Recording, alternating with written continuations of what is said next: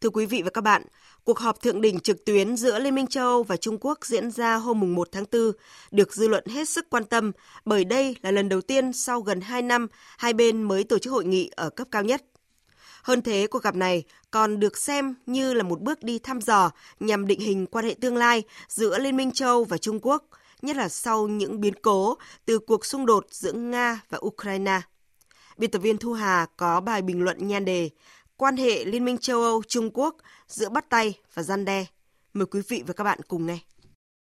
Qua phát biểu của các nhà lãnh đạo EU và Trung Quốc tại hội nghị thượng đỉnh trực tuyến vừa diễn ra, có thể thấy rằng hai đối tác này đang nỗ lực gạn đục khơi trong trong mối quan hệ song phương.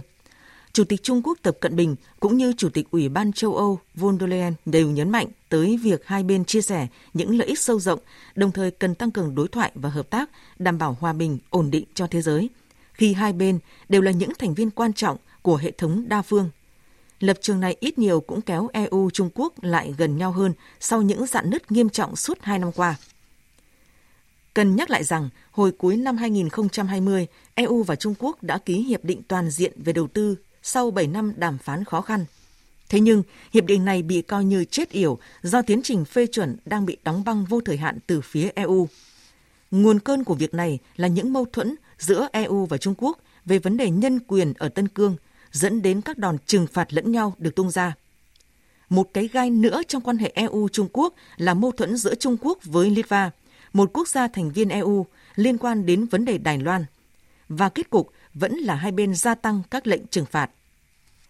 Gần đây, cuộc xung đột Nga-Ukraine nổ ra tiếp tục gây thêm sóng gió cho quan hệ EU-Trung Quốc. Trung Quốc thì cố gắng giữ lập trường trung lập trong vấn đề Ukraine, trong khi EU thúc giục Trung Quốc phải có lập trường cứng rắn hơn đối với Nga. Thậm chí, châu Âu cũng không ngần ngại gửi thông điệp răn đe đến Trung Quốc rằng nước này sẽ phải trả giá đắt nếu như ủng hộ Nga về quân sự, về tài chính trong vấn đề Ukraine hay giúp Nga né tránh các lệnh trừng phạt từ phương Tây. Tuy nhiên, có thể thấy, giữa EU và Trung Quốc, dù bắt tay hay gian đe nhau, thì lợi ích có lẽ vẫn được đặt lên trên.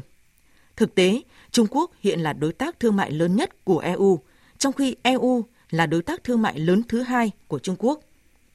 Kim ngạch trao đổi thương mại EU-Trung Quốc năm 2021 đạt hơn 828 tỷ đô la, tăng 27,5% so với năm trước đó.